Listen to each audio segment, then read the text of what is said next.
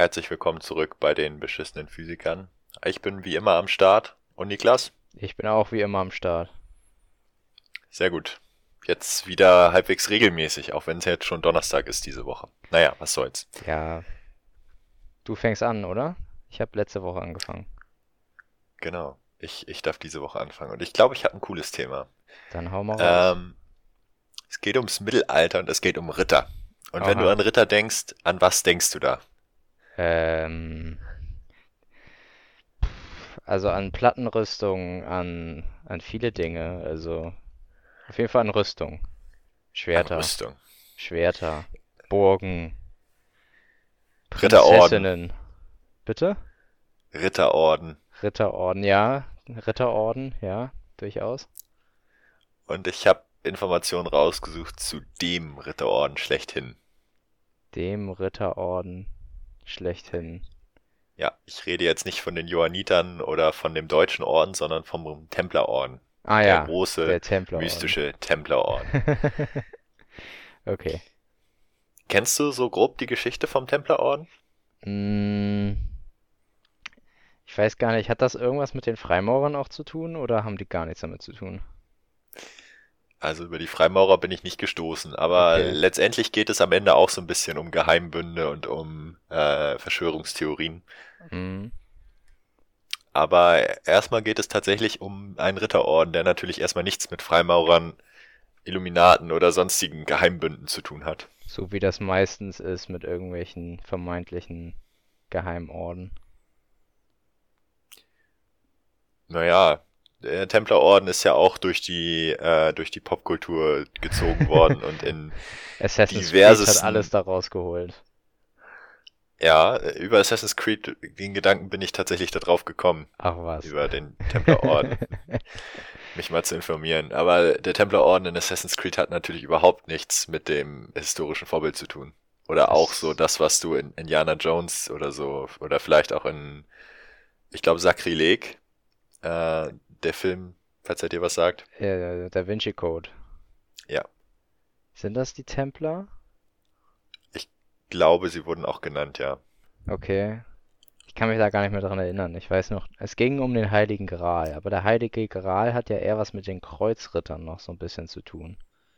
Ja, in und das waren letztendlich ja zum großen Teil immer die Templer. Ah, okay. Also, also zeitmäßig sind die... Kreuzritter, Entschuldigung. Templer, Kreuzritter, ja, Kreuzritter an sich oder Kreuzfahrer, das waren ja nicht nur Ritter, sondern auch äh, das ganze daran hängende Volk von irgendwelchen Knappen, von Familien, von ganz normalen Fußsoldaten. Mhm. Ähm, und der Templerorden, die verhalten sich in etwa so zueinander, dass der Templerorden ab einem gewissen Punkt mehr oder weniger die Eliteeinheit dieser Kreuzritter war oder naja, eine, eine ganz besondere Gruppierung von Kreuzrittern. Mhm. Also, also das Beste der Besten. So haben sie sich selbst gesehen, ja. Und so, so sind sie auch definitiv in die Geschichte eingegangen. Okay. Also, dieser Orden bestand so circa von elfhundert. Es ist schwer, das zu datieren, weil damals äh, die Jahreszahlen noch ein wenig anders gerechnet wurden als, als wir. Und wir nicht wissen, wie sie die exakt gemeint haben. Aber ja. So rund um elfhundertachtzehn äh, wurden die gegründet in Jerusalem und sie haben bis äh, dreizehnhundertzwölf überdauert. Mehr oder weniger. dreizehnhundertsieben am Freitag, den dreizehnten, der auch als Schwarzer Freitag in die Geschichte eingegangen ist, okay. äh, wurden sie dann per Dekret aufgelöst und verfolgt. Aber wie gesagt, diese zweihundert Jahre stehen aus europäischer militärhistorischer Sicht im, ja, im Schatten der Templerritter, der, der Templer oder des Templerordens halt. Und ähm, zu dem Zeitpunkt war bereits der erste Voll- äh, Kreuzzug durch, der war bereits äh, fertig und Jerusalem und das Heilige Land war unter Kontrolle der Christen, der damaligen Christen und ähm, dementsprechend viele Wallfahrer und viele ähm, Pilgerer gab es, die in diese Region gepilgert sind, aber die ganzen Routen dort waren natürlich nicht gesichert. Also klar gab es da den einen oder anderen Ritter, der dann da sicherlich mal äh, kreuzfahrende Pilgerer, die ins Heilige Land gepilgert sind, auch beschützt hat gegenüber Überfällen und so, aber es gab nicht eine Kreuzfahrerverteidigungsgesellschaft oder so. Und das war quasi der Punkt, wo die Templer anknüpften, wofür sie letztendlich gegründet wurden. Hm. Okay. Als erste Militäreinheit einer Religion sozusagen. Das war völlig neu. Vorher gab es keine, keine, ja, keine Orden, keine ähm, also meinst du, es ist Institution. Quasi... Ja? ja? Ja, keine Institution, die das ver- verbunden hat, das adlige Rittertum und das Mönchtum. Das war etwas Revolutionäres und etwas Neues. Also es ist im Prinzip die S S der, des Christentums gewesen. Dazu sage ich jetzt mal nichts. Also, das, ist das ist zu kontrovers, diese Aussage, oder was? Ja, das hat nichts miteinander zu tun. Okay. Also. Also, die Templer die nannten sich ja? Arme Ritterschaft Christi und des Salomonischen Tempels zu Jerusalem. So haben sie sich genannt, weil sie halt in, auf diesem Tempelberg in der heutigen Al-Aqsa-Moschee äh, gegründet wurden und dort auch irgendwann ihr Hauptquartier hatten. Mhm. Nach einigen Jahren. Und ja, ihr Ziel war es halt erst, diese äh, Pilgerer zu verteidigen. Das hat sich dann aber sehr schnell sehr ausgeweitet. Um jetzt andere auch aus, äh, auszunehmen, sage ich mal, äh, umzubringen oder in welcher hm. Hinsicht ist das ausgeweitet? Letztendlich waren sie eine Eliteeinheit des Papstes an einem gewissen Punkt, mhm.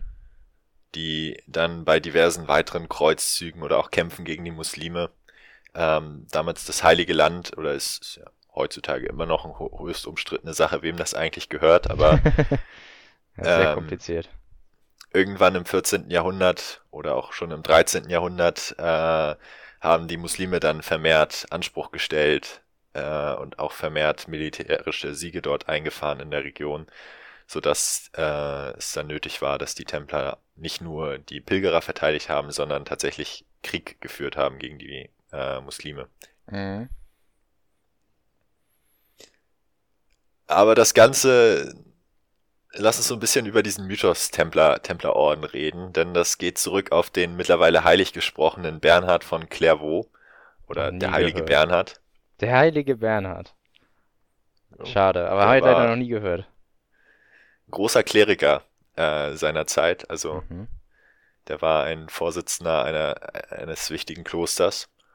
Und der hat den äh, Templern den, naja, vielleicht hast du es schon mal gehört, die berühmte Motto gegeben, non nobis domine, sed nomini tuo da gloriam. Nicht uns, o Herr, nicht uns, sondern deinem Namen gib Ehre. Also das... Auf Deutsch bin ich ja. der Meinung, das mal gehört zu haben irgendwie. Also es kommt mir bekannt vor, auf, auf Latein oder was es da ist, noch nie gehört. Das sieht man manchmal auf diesen Siegeln, die einem so als Templersiegel oder sowas verkauft werden. Oder ich weiß nicht, Kann hast du als kaufen, Kind nicht oder? irgendwie so, so Holz- oder Plastikschwerter und Schilder gehabt, wo du dich dann irgendwie... Ja, da habe ich aber keine äh, Mönchsbekundungen drauf gedruckt oder drauf geschrieben in irgendwelchem Latein. Also klassischerweise ist da halt einfach so ein Ja, generisches Rittersymbol drauf und irgendwie das generischste aller Rittersymbole ist dieses rote Templerkreuz Kreuz, auf weißem ja. Grund. Genau, das kenne ich doch. Aber das hat doch, genau. das haben sie doch, glaube ich, in Assassin's Creed wirklich überall reingepackt. Wenn ja, ich mich erinnere. in also, diversen anderen popkulturellen ja, Entfremdungen von dieser historischen Vorlage dann auch. Verm- Vermächtnis der Tempelritter gibt's doch auch. Dieser Film mit mhm. Nicolas Cage. Wo er auf der... Das sagt mir nichts. Auf der... Nicolas Cage kennst du doch, oder? Den Schauspieler. Und, ja, den kenne ich. Sehr schön. Und äh, das ist so, so ein Film, irgendwie, der von Disney produziert wurde, so vor knapp zehn, fünfzehn, ja, fünfzehn Jahren in etwa. Und da ging es darum, dass er in Washington D C eine riesige äh, Verschwörung aufdecken will, beziehungsweise den, einen Schatz der Tempelritter finden will. Und dafür braucht er dann die amerikanische Unabhängigkeitserklärung und guckt dann auf der Rückseite der äh, Unabhängigkeitserklärung nach, wo dann die, äh, das ist so eine Art Karte gewesen, mit der er dann das Rätsel lösen konnte. Ein sehr Eins witziger kann ich dir Film, erklären, in den U S A waren die Templer nie. Nee? Da sind okay. auch die Freimaurer gewesen, oder nicht?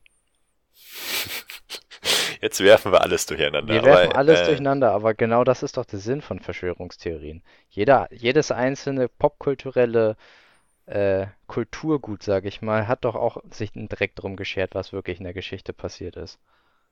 Ja. Und deswegen bin ich hier, um ein wenig Licht ins Dunkel zu bringen. Ja, und echt das Ganze wieder zu verwirren. Also... Finde ich, finde ich gut, weil äh, der Mythos Templer gefällt mir sehr viel besser als die etwas fade Geschichte, muss das ich zugeben. Fade und wahrscheinlich auch eigentlich doch sehr grausame Geschichte. Ich meine, da diesen Krieg da im Heiligen Land zu führen, ist bestimmt nichts, nichts für schwache Nerven gewesen, sage ich mal. Ich glaube, da kommen wir gleich noch drauf zu sprechen. Ah, sehr gut. Dann Ob, fahren wir fort. Wie man die einzuordnen hat, das ist auf jeden Fall nicht, nicht ganz leicht. Nochmal zurück zu diesem Roten Kreuz. Kannst du ja. dir vorstellen, was sowas symbolisieren soll? Das Rote Kreuz. Also Kreuz ist ja eigentlich ein, ein christliches Symbol, würde ich mal behaupten. Das ist schon mal gut, es geht um Jesus. Ja, soweit hätte ich das auch schon äh, noch interpretieren können.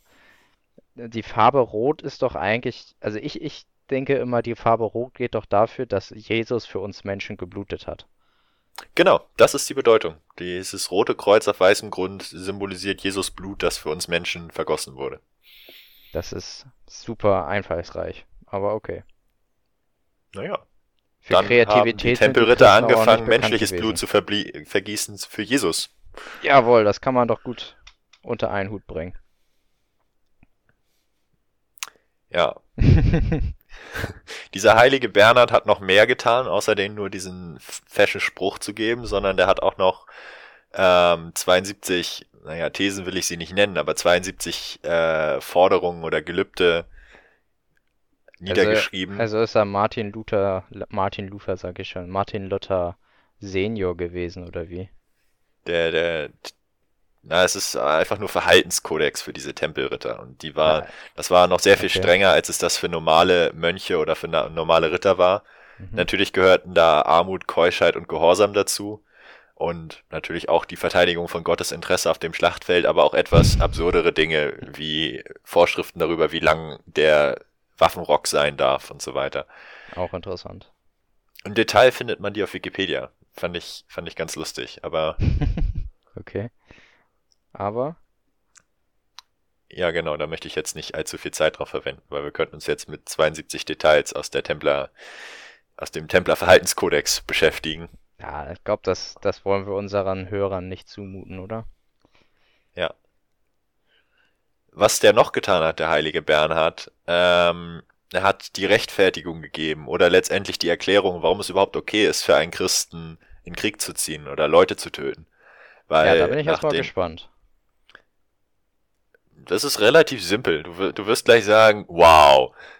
Weil, ähm, klar, nach den zehn Geboten, Mord und äh, das Umbringen eines Menschen ist böse und absolut unchristlich. Aber äh, der Bernhard von Clairvaux sprach von der notwendigen Vernichtung des Bösen und der Verteidigung Gottes Interessen. Und damit äh, heiligt der Zweck dann dort die Mittel. Ja, damit kommt jetzt meine Stelle. Wow. Zufrieden? Danke, das habe ich erwartet und ich wurde nicht enttäuscht. Sehr schön. Also sind wir jetzt quasi, äh, wir haben jetzt die Gottes, äh, ja, wir, wir vertreten jetzt Gottes Wille oder Gottes Interessen und deswegen dürfen wir einfach alles und jeden abschlachten. Ähm, kommt uns ja allen bekannt vor. So war es nicht. Also die waren schon, äh, was, was Ritter angeht, mit einem Verhaltenskodex und mit einem Ehrenkodex ausgestattet. Also die haben sicherlich nicht im großen Stil Kriegsverbrechen begangen. Im großen Stil? Mit was willst du das denn vergleichen? Ja, ich will jetzt nicht ausschließen, dass in zweihundert Jahren Ordensgeschichte der eine oder andere mal irgendwo was geplündert oder gebrandschatzt hat. Das ist äh, historisch sowieso alles sehr schwer. Aber ich glaub, weißt du, die so damalige Zeit ist nicht sonderlich gut belegt für uns heute. Es gibt nicht so sonderlich viele Schriftstücke, außer halt die Erzählungen von der Kirche selber. Ja, die sind besonders deshalb müssen korrekt, ne? Und super zu vertrauen. Ja, deshalb müssen wir so mit dem leben, was, was uns halt so und gegeben wurde. Nach den, genau, was, was uns überliefert wurde. Und nach den Geschichten waren sie recht ehrenhafte Ritter. Okay. Und sie haben ja für das Gute gekämpft stets, also für unseren europäischen Machterhalt und den Glauben. Hm.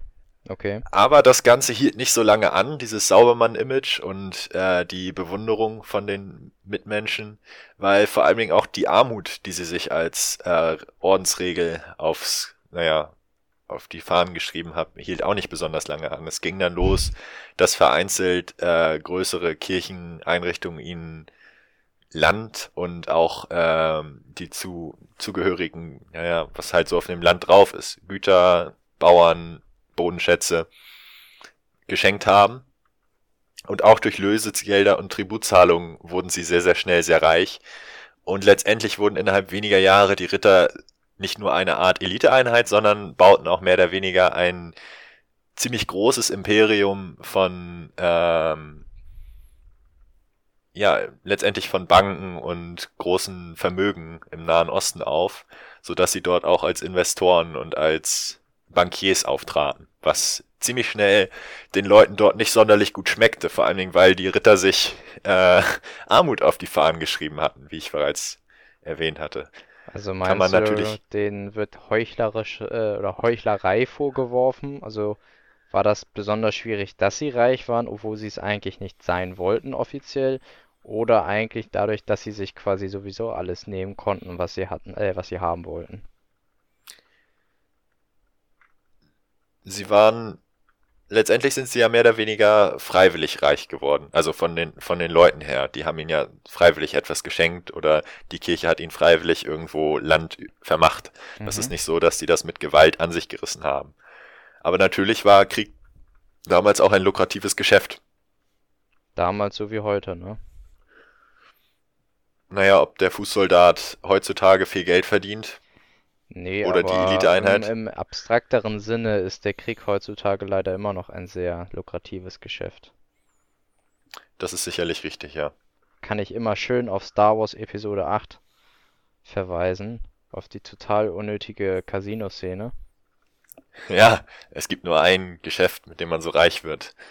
Ja, ich meine, die Aussage dieses Films finde ich ja sehr schön, also dieser Szene, aber es ist Es ist einfach nur, ich weiß, ich weiß nicht, was das da drin zu suchen hat. Das tut mir leid. Das wirkt echt wie so ein Tumor, einfach komplett fehl am Platz. Tja, das musst du mit Star Wars ausmachen. Ja, ich bin ja nicht so ein Star Wars Fanboy. Ich, ich konnte das gut verkraften. Mir hat der Film im Allgemeinen doch ganz gut gefallen. Ich weiß, jetzt werden wir Nils wieder auf die Barrikaden bringen, aber es tut mir uns leid, Nils. Das ist nur mal meine Meinung. Sorry, Nils. Sorry, Nils. Aber zurück zu dem Thema Heuchelei. Ihnen wurde überhaupt nicht Heuchelei vorgeworfen. Das, was ihnen vorgeworfen wurde, war viel schwerwiegender. Es ging um schwarze Magie, Satanismus und Ketzerei. Ah, ja, also das ist ja auch wieder ein, ein logisch, eine logische Schlussfolgerung. Wie kam das die war halt dazu? Damals so. Weißt du, ihr seid Heuchler? Nee, ihr seid schwarze Magier. Und vielleicht auch Satanisten. Wer weiß. Ey, apropos Satanisten, das habe ich, das, äh, sowas höre ich ja heutzutage auch immer wieder. Ich weiß nicht, ob du von QAnon gehört hast schon, von dieser Verschwörungstheorie, die aktuell so seit irgendwie ein paar Jahren oder so unglaublich stark im Kommen ist, sage ich mal, aus den U S A. Du meinst das mit den Kindern in den U-Bahn-Tunneln? Ja, wo die jetzt sind, ob sie äh, U-Bahn-Tunnel, ich habe das mit Pizzerien in Washington gehört, es gibt das alles. Pizzagate! Pizzagate, das ist Pizzagate. Naja, all, all diese Dinge, äh, QAnon, da habe ich, ich habe jetzt, äh, du kennst auch Spiegel T V. Und die haben doch ja. immer so, so wunderschöne YouTube-Videos, wo sie dann auf irgendwelchen Demos irgendwelche Leute interviewen. Und wie mhm. oft da irgendwelchen Leuten Satanismus vorgeworfen wird, beziehungsweise Merkel als Satanistin bezeichnet wird, da denkst du dir auch so, du bist wieder im Mittelalter. Und jetzt kommst du mit diesem Satanismus-Vorwurf an. Also da sehe ich definitiv die Zusammenhänge. Ja, klar. Aber ich glaube, das ist einfach generell aus einem geistigen oder religiösen Umfeld eine gern genommene Aussage oder ein Vorwurf. Naja, ich meine nur, dass denen in siebenhundert Jahren nichts Besseres eingefallen ist. Das ist das Problem.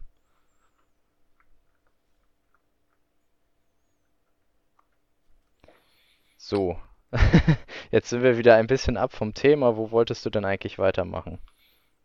Ich wollte eigentlich weitermachen, dass die halt so ein bisschen den Rückhalt in der Bevölkerung und auch unter den Adligen und den Kirchenmenschen verloren haben und dann aber auch militärisch ähm, Stück für Stück ihren Einfluss und ihre Macht verloren. Und äh, das lag daran, dass die Muslime militärisch sehr viel stärker wurden und letztendlich auch die Christen aus dem Heiligen Land geworfen haben. Und zwölfhunderteinundneunzig verloren dann auch die Templer ihre Ordensburg Akkon und mussten sich komplett aus dem Heiligen Land nach Zypern zurückziehen. Mhm. Waren dort natürlich immer noch sehr einflussreich, aber zumindest militärisch waren sie nicht, hatten sie nicht mehr die ungebrochene Macht, die sie vorher hatten. Tja, das ist natürlich traurig. Also für, für die Templer. Ja, aber jetzt kommen wir zu dem eigentlichen Skandal. Oh, jetzt, jetzt kommt der Templer-Skandal. Ja, kann man sagen. Die, die Aussage, die ich darüber gelesen habe, war, es war der größte oder der ungeheuerste Justizmord der Geschichte. Da kann man sich drum streiten, aber es geht jedenfalls mit hauptpersonenmäßig um Kille, äh, König Philipp den Schönen, um den mhm. Tag Freitag den dreizehnten Mhm. Die Templer und Papst Clemens hieß er, glaube ich, Clemens der Fünfte oder so. Was für ein beschissener Name. Es, es tut mir leid, aber Clemens... Also falls uns irgendwelche... Shoutout Clemense, an alle Clemense. Also, tut, nicht, kann nicht persönlich nehmen, aber dieser Name ist... ist ich, ich, ich verbinde damit einfach nicht wirklich was Gutes. Es tut mir leid. Shoutout an Clemens, Alter. Ja, leid. Die Templer äh, genau. verbinden mit Philipp dem Schönen nicht unbedingt schöne Dinge. Ja, es ist der Untertitel, sage ich mal. Der ist auch wirklich nicht der schönste. Ähm, genau, also Philipp der Schöne. Was ist mit dem jetzt? Der hat einen Staatsstreich geleistet letztendlich. Der hat an diesem Freitag, dem dreizehnten zehnten dreizehnhundertsieben, auf einen Schlag, ein, er war französischer König, also in seinem damaligen Einflussgebiet, das doch durchaus auch über das heutige Frankreich hinausging, äh, die Templer auflösen lassen, alle Ordensniederlassungen durchsuchen und äh, letztendlich hat er alle Templer verhaften lassen. Mhm. Und die bedeutendsten oder die Würdenträger, wie sie ja hießen, wurden dann auch zeitig hingerichtet. Allen voran der Großmeister Jacques de Molay. Mhm. Jacques de Das Molay. Motiv ist mhm. immer noch bis heute nicht ganz geklärt. zweitausendsieben hat der Vatikan zwar die verloren gedachten äh, Prozessunterlagen irgendwie auch veröffentlicht, aber da steht halt nicht drin, warum gerade Philipp der Schöne äh, so resolut gegen die Templer vorgegangen ist. Auch merkwürdig. Es wird spekuliert über Geldgier und Eifersucht.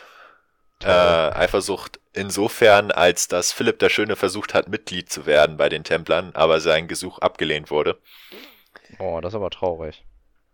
Aber Junge, da kann man schon mal absolut Leute hinrichten lassen. Wenn ich nicht da rein darf, dann darf da niemand mehr rein. Und ja. letztendlich ging es auch um die Macht der Kirche und die Macht des Papstes. Der war sowieso zu der Zeit ein wenig angeschlagen. Er war selber Franzose, dieser Papst. Und er hatte seinen Sitz nach Avignon verlegt, also nach Frankreich. Und äh, Philipp der Schöne äh, hatte ihm bereits mehrfach gedroht, dass sich Frankreich von der katholischen oder römisch-katholischen Kirche abspalten würde und quasi ihr eigenes Ding machen würde, wie das dann irgendwie auch in England mal passiert ist. Jedenfalls ähm, konnte so der Papst auch nicht seine Eliteeinheit, seine Templer schützen und musste sich geschlagen geben und dabei zuschauen, wie halt seine Templer aufgelöst und zu Tausenden äh, inhaftiert wurden. Zu Tausenden? Wie viele Mitglieder gab es denn bitte im Templerorden zu dieser Zeit? Es gab über tausend Ordensniederlassungen allein in Frankreich. Boah, krass. Also müssen mehrere tausend Templer gewesen sein. Klar, das sind nicht alles Tempelritter, sondern da gab es auch Knaben und Knechte und so weiter. Ja, gut, das ist, das sollte klar sein. Aber das ist schon interessant, dass es eigentlich so ein riesiger Orden ist. Und wie kann aus einem riesigen Orden dann, obwohl, na eigentlich, eigentlich, ich glaube, ich, ich sehe, wo es jetzt hinausläuft. Dadurch, dass dieser riesige Orden jetzt zerschlagen wird, wandert das alles in den Untergrund und damit fangen dann quasi die ganzen Theorien und die Verschwörungserzählungen an. Oder liege ich da falsch? Ja, der Punkt war ähm, aufgelöst, oder die ganze Auflösung war einfach dadurch, dass das eine unglaublich große, sehr gut äh, geplante Polizeiaktion war. Ähm, Polizeiaktion. Der hatte, ja, das so war ist es halt. Der die hatte vorher alter Templer-Razzia hier. Genau so, die großen Templerprozesse, so ging das in die Geschichte ein. Also letztendlich hatte der Herr äh, Philipp der geschlossene Schöne. Briefe an all seine wichtigen Militär- und Polizeistationen im Lande verschicken lassen, und die mussten die alle gleichzeitig an diesem Freitag, dem dreizehnten öffnen. Und so ist es halt, hat es dann geklappt, dass ihnen nur zwölf dieser Tempelritter entkommen sind und kein einziger Ordensträger, Würdenträger. Weißt du, was da drin stand? In diesen Zetteln? Das kann ich dir nicht genau sagen. Das waren die Haftbefehle. Das, an kann, die ich, das kann ich dir aber sagen. Execute Order sechsundsechzig. So in etwa. Ja, da gibt es viele Parallelen. Ja, ich merke schon. Also Star Wars und Tempelritter. Wir wissen, wo die Inspiration herkommt. Jedenfalls war halt so, weil das so koordiniert war, keine Zeit für die Ordensritter, sich abzusprechen oder sich gar zu warnen oder zu flüchten, sodass dann nur zwölf Ritter entkommen sind und angeblich der letzte auf einer Burg in Deutschland irgendwann dann auch äh, zur Strecke gebracht wurde nach einem heroischen Kampf, wie das in solchen äh, Storys dann immer so ist. Schön, dass du das auch so betonst. Ja, was wurde ihnen denn vorgeworfen in diesen Prozessen?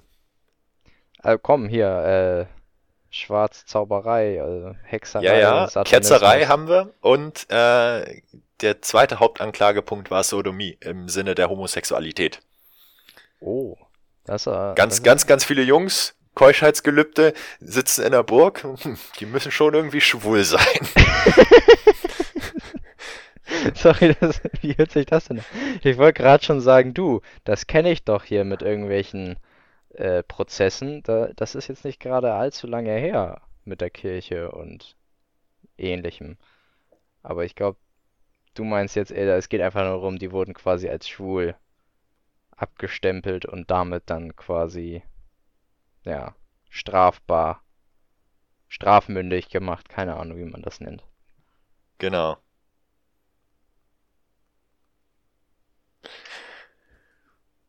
Genau, später gab dann das Papsttum zu, dass diese Anklage jeder Grundlage entbehrte, und äh, nannten das dann auch selbst einen der ungeheuersten Justizmorde der Geschichte. Aber sie sahen sich halt von Philipp den Schönen dazu gedrängt, der Papst und die katholische Kirche. Jetzt noch so ein bisschen, um auf diesen Mythos Templer zurückzukommen. Ähm, es geht, gibt eine Story, ob sie nun wahr ist oder nicht, aber äh, dieser Großmeister Jacques de Molay wurde dann gegenüber der Notre Dame in Paris verbrannt, mit, zusammen mit noch ein, zwei anderen wichtigen Templern. Mhm. Jedenfalls, als er auf diesem Scheiterhaufen bereits brannte, äh, sprach der Großmeister noch laut den Fluch aus, und für die anwesenden hörbar: Papst Clemens, König Philipp, verflucht sollt ihr sein, noch ehe ein Jahr vergeht, fordere ich euch vor Gottes Gericht, damit ihr eure gerechte Strafe empfangt. Und tatsächlich sind dann innerhalb des nächsten Jahres äh, der König Philipp der Schöne und auch der Papst Clemens in Rom gestorben. Also dreiunddreißig Tage nach der Hinrichtung starb dann der Papst in Rom, und acht Monate später ist dann der König an einem Jagdunfall ja, gestorben. Ein Jagdunfall. Und nachdem halt so irgendwie die Ära der Tempelritter vorbei war, ähm, gab es dann diverse Nachfolgeorganisationen, die dann aber allesamt bei weitem nicht mehr dieses Gewicht hatten. Und wie gesagt, äh, heutzutage ist das eher so ein Mythos, dass die Templer im Geheimen weiter agiert haben und bis heute wichtige Fäden in Frankreich und Europa ziehen würden. Und immer mal wieder kommt ein Film raus, der dann erzählt, wie, wie es ja, doch wie alles wirklich ausgegangen ist. Genau. Wenn du das googelst, so Templer heute, dann findest du eine Webseite eines deutschen, ich sag mal, möchte gern Templerordens, die nennen sich Templer, aber da kannst du ganz normal ein Formular ausfüllen und dann kannst du beitreten. Das ist interessant. Und was passiert und dann, wenn du dabei getreten bist? Weiß ich auch nicht, das musst du Axel Stoll fragen. Und der war Templer? Der war Templer, er war sehr überzeugter Templer, hat er mehrmals von berichtet, wie wichtig es auch sei, Templer zu sein. wie wichtig es doch sei, Templer zu sein, das kann man erst erfahren, wenn man auf dieser Internetseite alle seine persönlichen Daten ausgibt. Safe, Mann. so. so, das ist eigentlich, eigentlich der Punkt, den ich, den ich rüberbringen wollte. Hast du noch irgendwelche abschließenden Worte zu deinem Thema zu sagen? Werde Templer. Werde Templer. Ja, das ist ein Aufruf. Werde Templer. Okay. Also, dann kommen wir mal von Templern wieder mal zu was ganz anderem, so ein bisschen down to earth. Na gut, deins war ja jetzt auch nicht sonderlich, äh, ja, äh, ja, spektakulär ist das falsche Wort, sondern äh, hat sich natürlich auch mit den Wahrheiten des Templerordens befasst. Aber ich komme mal ganz weg von irgendwelchen Verschwörungstheorien und wir gehen jetzt mal zu nach Nepal. Was sagt dir das Land Nepal? Es ist klein, es liegt im Himalaya, es ist groß. Nochmal, es ist klein, es ist, liegt im Himalaya, es ist groß. Hoch, äh, wollte ich sagen. So. Sorry, nicht, nicht. Blödsinn. Hoch. es, es liegt hoch. Ja, durchaus, da hast du recht. Und genau, Nepal. Himalaya. Und da liegt auch der Mount Everest, oder? Liegt der im Nepal? Der, der liegt doch irgendwie auch zum Teil in China. Tibet? Tibet, China. Also China, Tibet, ne? Da auch eine schwierige Diskussion. Auch interessantes Thema, aber ja. Auch, genau. Können wir auch mal eines Tages drüber reden, ne? Strich auf der Liste. Absolut, Alter. Genau, also in Nepal kannst du... Und wenn wir auf der Ecke sind, auch noch drei Schluchtendamm. Stimmt, das können wir einfach zusammenbauen. Das ist ja alles, alles direkt in der Ecke. China ist ja auch ein besonders kleines Land. Ja, äh, da gibt es kaum Dinge, über die man reden kann. Allein schon, dass es interessant ist, dass China überhaupt gar keine unterschiedlichen Zeitzonen hat. Da gibt es nur eine einzige, obwohl sie sich über fünf überstrecken. Genau, ähm, so. so, kommen wir zu Nepal. Kommen wir nach Nepal wieder. Ähm, und zwar Nepal. Das ist ein sehr, sehr armes Land. Und mhm. dementsprechend ist der Mount Everest natürlich besonders wichtig. Wie gesagt, du kannst den Mount Everest hauptsächlich über die Nord- und die Südseite besteigen. Die Südseite ist Nepal, die Nordseite Tibet. Und... ja, dementsprechend von der einen Seite kannst du halt den Mount Everest besteigen und das ist verdammt viel Geld. Was meinst du, wie viel kostet sowas, da irgendwie hochzugehen auf dem Mount Everest? Das sind ein paar tausend Euro. Ein paar tausend ist schon nicht schlecht, das sind eher so ein paar zigtausend Euro. Also so... Also ich hatte mal auch so einen Film gesehen, äh, Everest, den ging über eine gescheiterte Expedition von... Bergsteigern, beziehungsweise so eine kommerzielle Expedition neunzehnhundertsechsundneunzig. Da war Die habe ich auch gesehen.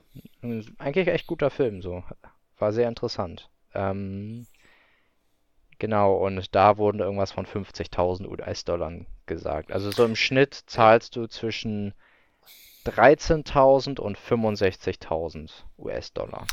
Nun muss man sagen, es ist sehr viel günstiger geworden seit neunzehnhundertsechsundneunzig. Ja, es ist bestimmt günstiger geworden, aber andererseits ist der Massentourismus noch um einiges zuge- dazugekommen. Ja. So, also um das, um diese Lage auch, in die wir uns, in der wir uns gleich befinden, so ein bisschen besser zu verstehen, müssen wir einmal kurz das Land Nepal angucken. Und zwar haben wir auch immer noch da eine Kastendiskriminierung. Ich denke mal, Kastendiskriminierung sagt dir etwas. So im Groben. Ja, nach dem indischen System. Genau, und das Ding ist halt, es gibt halt, also ist ja ein Nachbarland von Indien ähm, und wir haben halt in Nepal unglaublich viele verschiedene Ethnien, deswegen ist das auch unglaublich kompliziert da nachzuvollziehen, also zumindest für mich jetzt. Äh, es gibt halt unterschiedliche Kasten, je nachdem aus welcher Ethnie man teilweise kommt. Und mhm. eigentlich wurde das dreiundsechzig durch ein Zivilrecht abgesetzt, diese Kastendiskriminierung. Aber es ist de facto immer noch... Genau, also wir haben leider immer noch das gleiche Problem. Also es hat sich da nicht so viel getan. Auch ein zusätzlich kommt dann auch hinzu, wir haben ein Drittel aller Bewohner sind Analphabeten und nur fünfzehn Prozent leben in der Stadt. Wir haben also eine Stadtbevölkerung fünfzehn Prozent, die wächst zwar immer stärker jetzt in den letzten Jahren, aber du siehst so ein bisschen, was für eine Art von Land das ist, sage ich mal. Dementsprechend ist es, wie gesagt, eines der ärmsten Länder der Welt. Wenn man sich das Bruttoinlandsprodukt pro Kopf anguckt, dann haben wir dreitausendfünfundachtzig U S-Dollar im Jahr zweitausendachtzehn. Das ist jetzt Kaufkraft bereinigt. Alter, das ist nicht viel. Das ist überhaupt nicht viel. Ähm, damit sind sie auf dem hundertdreiundsechzigsten Platz von hundertdreiundneunzig. So als Vergleich, Deutschland hat zweiundfünfzigtausenddreihundertsechsundachtzig und liegt auf dem neunzehnten Platz. Genau, also sehr, sehr armes Land. Hauptwirtschaftszweig ist die Landwirtschaft. Dementsprechend, wie gesagt, lebt natürlich auch ein Großteil noch auf dem Land. Was auch noch dazu kommt, sind äh, sogenannte Rücküberweisungen durch äh, im Ausland lebende Nepalesen. Das macht ca. dreißig Prozent des Bruttoinlandsproduktes aus. Viele sind in den Golfstaaten unterwegs. Ich habe einen kennengelernt, also nicht in den Golfstaaten, aber einen, der Physik studiert hat an der äh, boah, Rapid City School of Mines oder North Dakota School of Mines in Rapid City. Der hat an dem Neutrino-Detektor-Experiment gearbeitet, an dem ich auch war, mhm. als ich in den U S A war. Kultiger Typ. Sehr sympathisch, aber über Nepal hat er nicht sonderlich viel erzählt. Ja, kann ich mir vorstellen. Ich meine, es muss bestimmt ein interessantes Land sein, so zumindest für uns, aber es ist jetzt bestimmt kein Land, wo man jetzt unbedingt so als, als Nepalese besonders stolz drauf ist. Och, wieso denn nicht? Ich meine, die haben wirklich schöne Natur. Das auf jeden Fall, aber so Inland ist schon irgendwie, so wie man sich das so, also zumindest das, was ich so gelesen habe, wirkt es halt doch ein bisschen, ja, kaputt leider. Ne, also wir haben ein Binnenland, das ist natürlich ein Problem, dass sie keinen kein Wasserzugang, keinen kein Hafen oder irgendwas besitzen können. Dann hört man immer von extremer Korruption der Behörden und der Polizei, sodass viele sich irgendwie anscheinend auch nicht auf die Behörden und Ähnliches verlassen und lieber ihre eigenen äh, Wege gehen, sage ich mal. Und dann kommt dazu, dass die Rohstoffe fehlen in diesem Land. Jetzt denkst du dir so, ja, eigentlich sollte man da ordentlich Bergbau betreiben können. Naja, im Gebirge heißt ja nicht, dass da viel Rohstoffe drunter sind, also... Ja gut, also da, natürlich muss es nicht theoretisch heißen, dass da viele äh, Rohstoffe sind. Wie viel genau, das weiß ich jetzt auch nicht, aber das Problem ist halt, sie haben, also sie haben Ressourcen, so ist es nicht, so Kohle, Kupfer und Eisenerz unter anderem. Mhm. Aber es ist einerseits irgendwie durch die geografische Gegebenheit sehr schwierig, an diese Ressourcen ranzukommen. Die sind jetzt nicht gerade direkt unter der Oberfläche versteckt oder einfach quasi vor der Haustür. Musst du mal ein bisschen Tunnel graben und dann bist du schon reich. Und zusätzlich ist die Infrastruktur anscheinend sehr, sehr schlecht ausgebaut. Das liegt dann aber auch an den Bergen sicherlich. Das liegt wahrscheinlich auch viel in den Bergen. Aber wie gesagt auch daran, wenn du ein... nicht so ein reiches, aber sehr korruptes Land hast, dann kannst du wahrscheinlich auch nicht besonders gut deine Infrastruktur ausbauen. Ja, dem stimme ich zu. Genau, es wird auch vermutet, dass Gold und Blei und ähnliches äh, an ähnliche Edelmetalle äh, zu finden sind, aber die sind wirklich so schlecht zugänglich, dass sie anscheinend noch nicht erschlossen wurden. Nicht relevant sind. Ja, nicht relevant, nicht erschlossen wurden, keine Ahnung. Wie gesagt, ich habe mich jetzt nicht mit dem Bergbau in Nepal groß besch- beschäftigt. Ich wollte nur so ein grobes Bild einfach von diesem Land zeichnen, um dann überzugehen, um zu erklären, oder jetzt ist eigentlich allen Leuten und sollte jetzt klar sein, dass der Mount Everest und dass dieser Massentourismus auf dem Mount Everest, um den es sich eigentlich jetzt noch ein bisschen gehen soll, ähm, dass der halt... besonders wichtig ist für die, Dama- äh, für die da lebende Bevölkerung. Hm. Für die sogenannten Sherpas zum Beispiel. Davon sollte man eigentlich auch gehört haben, von dem Sherpa-Volk. Das sind dann die, die mit dir dann da hoch auf Mount Everest steigen und mehrere Tonnen gefühlt an Equipment mit sich mitschleppen, während du ja. dann nur deinen kleinen Tagesrucksack quasi unterwegs hast. Das sind beeindruckende Alpinisten. Das ist, das ist absolut absurd.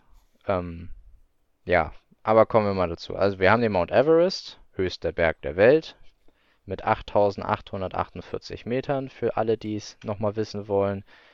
Und die erste Besteigung war neunzehnhundertdreiundfünfzig durch Edmund Hillary und den Sherpa Tenzing Norgay. Und bis neunzehnhundertneunundsiebzig sind nur neunundneunzig Menschen da oben gewesen. Und dann in den achtzigern ging genau das los, was wir jetzt, oder um was es jetzt sich handelt, um diesen extremen Massentourismus und die Gefahren, die, mit, die er mit sich bringt. In den Jahren neunzehnhundertachtzig bis fünfundachtzig hat sich diese Zahl mit den neunundneunzig Menschen schon verdoppelt. Bis ins, in dem Jahr neunzehnhundertdreiundneunzig haben wir das äh, erste Mal, dass wir hundert Bergsteiger in einem Jahr haben. Zehn Jahre später, zweitausenddrei, sind es schon zweihundertsechsundsechzig in einem Jahr, und zweitausendsieben ist dann das absolute Rekordjahr mit sechshundertvier Bergsteigern in einem Jahr, was heißt, es waren sechshundertdreißig Besteigungen insgesamt, weil einige Bergsteiger in einem Jahr, in diesem einen Jahr sogar öfters auf den Mount Everest gekommen sind. Respekt. Ja, also ich meine, einerseits natürlich Respekt, wenn man da oben ist. Andererseits kann ich das natürlich auch nicht so ganz nachvollziehen, warum man da jetzt öfter hoch muss, innerhalb eines Jahres. Äh, genau. Frage ist, ob das dann irgendwelche kommerziellen Besteigungen waren oder irgendwelche anderen Forschungs... Äh, keine Ahnung, ja, Forschungsexpeditionen. Oder das waren Sherpas, die mehrere Gruppen dort hochgeführt haben. Ich... Ja, da, ja genau, das kann ja nicht sein. Ich weiß nicht, was mit Bergsteiger, also ich ging davon aus, dass Bergsteiger jetzt nicht für, auf die Sherpas bezogen war, sondern die, die quasi das Geld gezahlt haben, um da hochzukommen.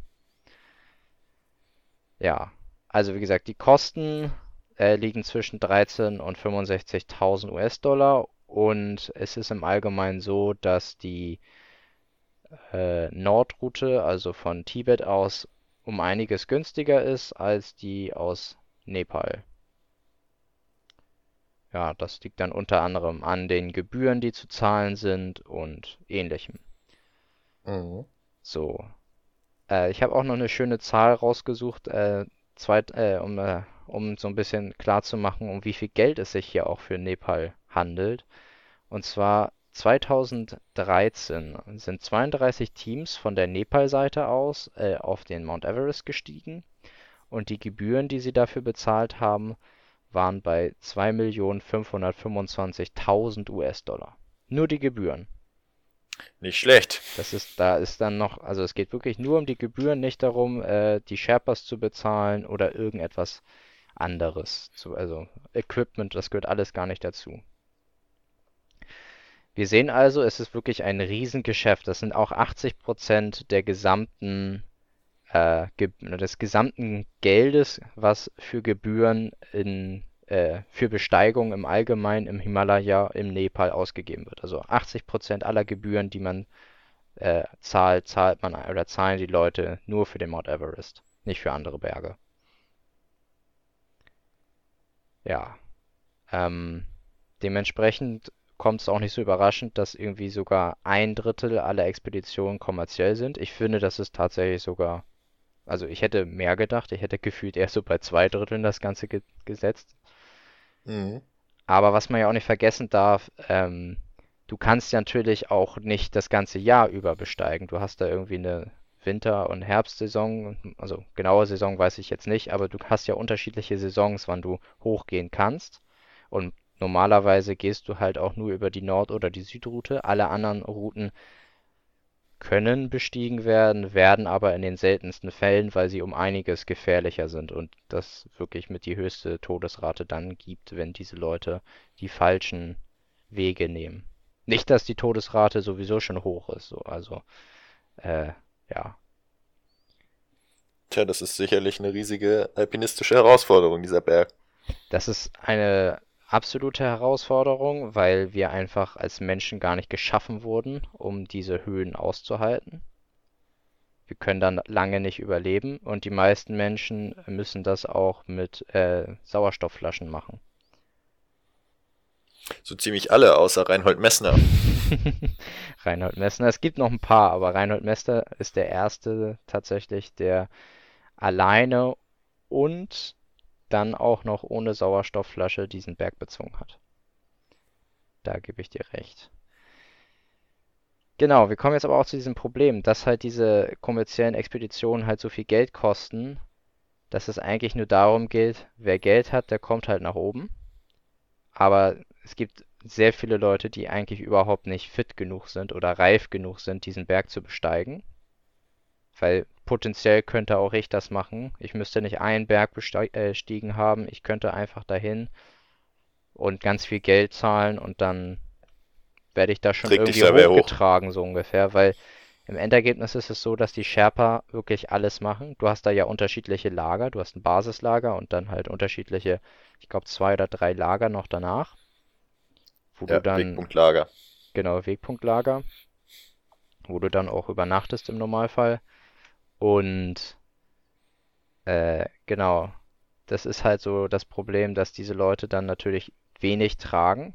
Gut, ist, ist eigentlich gut, aber dadurch, dass halt alle Leute nichts oder die meisten Leute nichts tragen und dann noch zusätzliche Sauerstoffflaschen haben, kann das im Prinzip jeder. Also nicht jeder kann es, aber jeder, der so ungefähr laufen kann und nicht nach irgendwie zehn oder fünf Stunden irgendwie tot umkippt, kommt da irgendwie schon rauf. Die meisten Leute sterben tatsächlich beim Abstieg wegen Überschöpfung oder ähnlichem, weil sie sich verschätzt haben. Heißt, mhm. nur weil du hochgekommen bist, bist du noch nicht sicher. Insgesamt sind jetzt auch, äh, also eine aktuelle Zahl, aktuellere Zahl ist ungefähr, dass jetzt schätzungsweise über fünftausend Menschen mittlerweile diesen Berg erklommen haben. Und geschätzt wird, dass insgesamt dreißigtausend Menschen versucht haben, diesen Berg überhaupt zu besteigen. Von diesen Aber fünf... es sind ja nicht alle gestorben, die, die es nicht geschafft haben. fünftausend Menschen hoch und dreißigtausend Menschen gestorben. Äh... Nein, so weit ist es natürlich nicht. Es sind über dreihundert gestorben, wobei wir bei diesen dreißig, also es werden eigentlich nur Statistiken geführt über die Leute, die hochkommen und dann wieder runterkommen und dann auch sterben.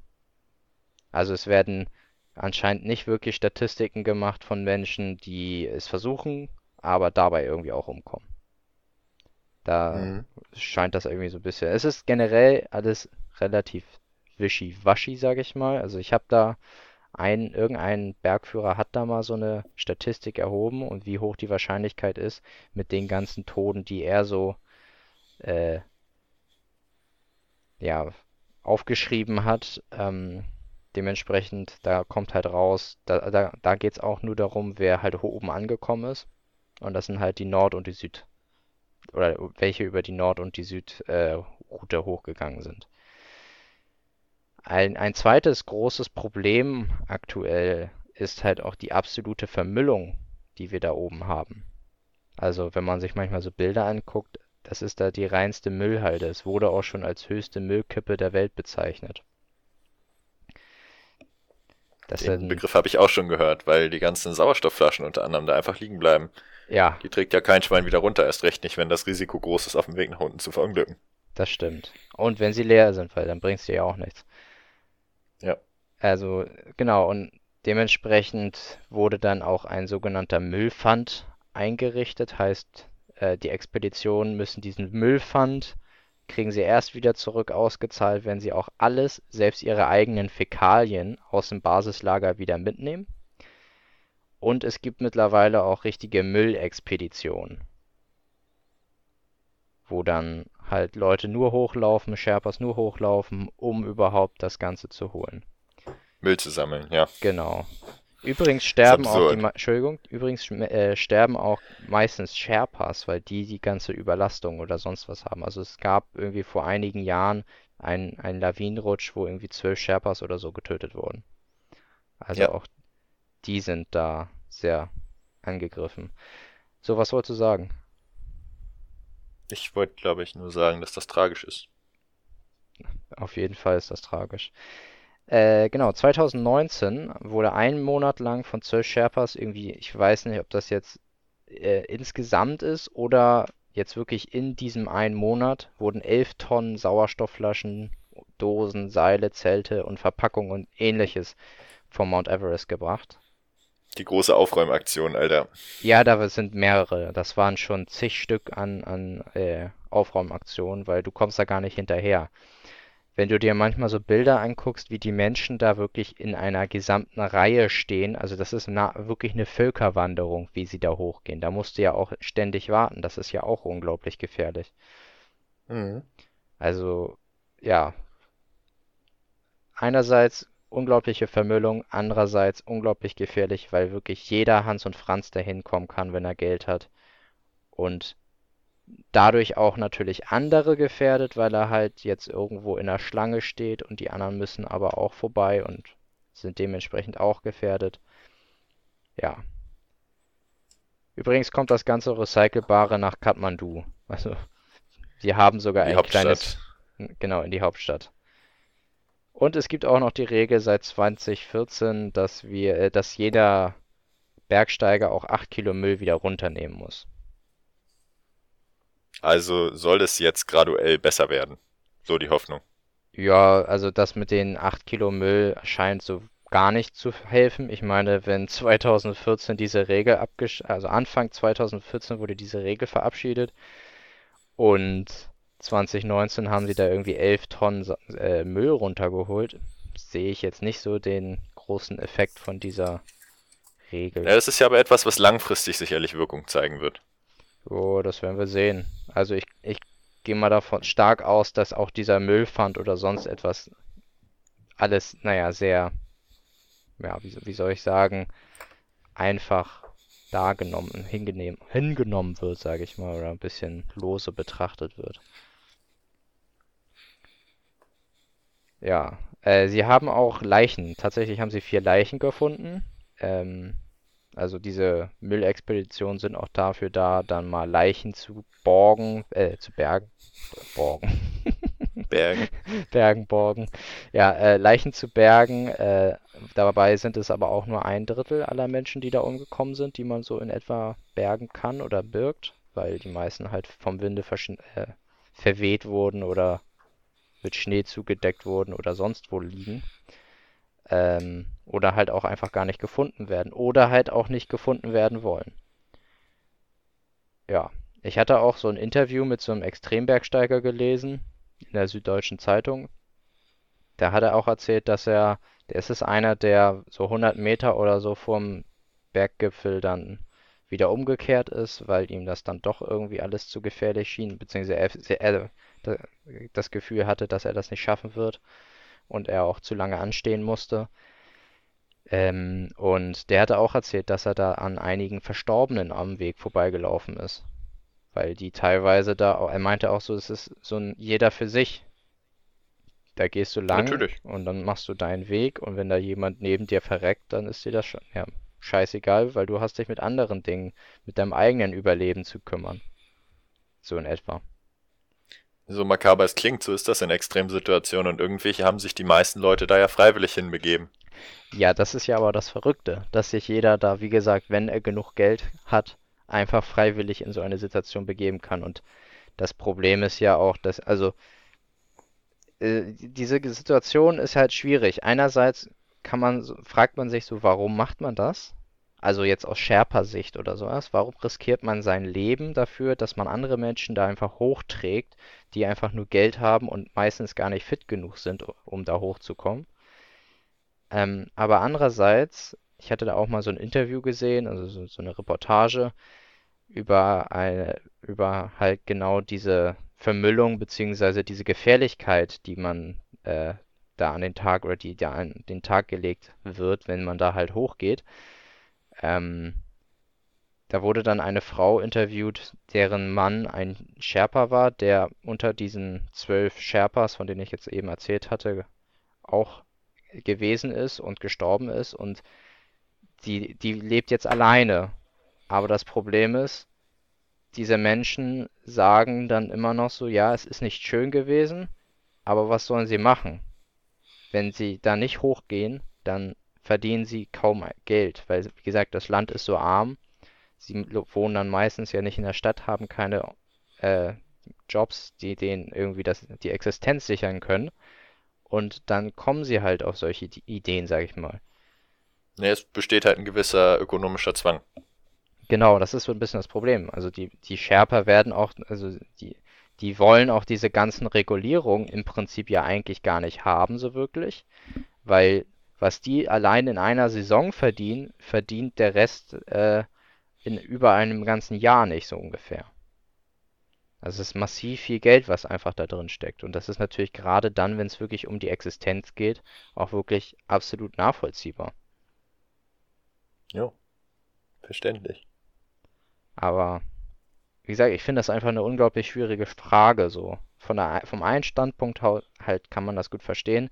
Welchen Standpunkt ich aber einfach nicht nachvollziehen kann, ist, dass die, äh, dieses, ich habe Geld, ich muss irgendwie zeigen, wie toll ich bin oder sonst was und ich will irgendwie Abenteuer erleben und jetzt gehe ich auf den Mount Everest und gefährde damit auch andere menschliche Leben. Das ist sicherlich ein echter Kritikpunkt. Da lohnt es sich auch mal irgendwie Medien rund um Reinhold Messner zu konsumieren. Der hat sich immer sehr kritisch und sehr, wie ich finde, reflektiert mit diesem ganzen Thema auseinandergesetzt. Bergtourismus, Alpinismus. Ja, es ist, äh, wie gesagt, ich finde es ja auch super faszinierend, aber gleichzeitig ist die Frage, bin ich denn wirklich bereit dafür? Mit deinem Zelt kommst du da nicht hoch, so gut dein Zelt sein mag. Äh, also ich würde behaupten, das Zelt wird das aushalten. Ja, aber du nicht. Ich nicht, ich, da, da, aber sagen wir es mal so, mein Zelt kommt hoch, ich aber nicht. Wenn das Zelt alleine läuft, Respekt, Alter. das, das wird so hochgeweht. Also, ja.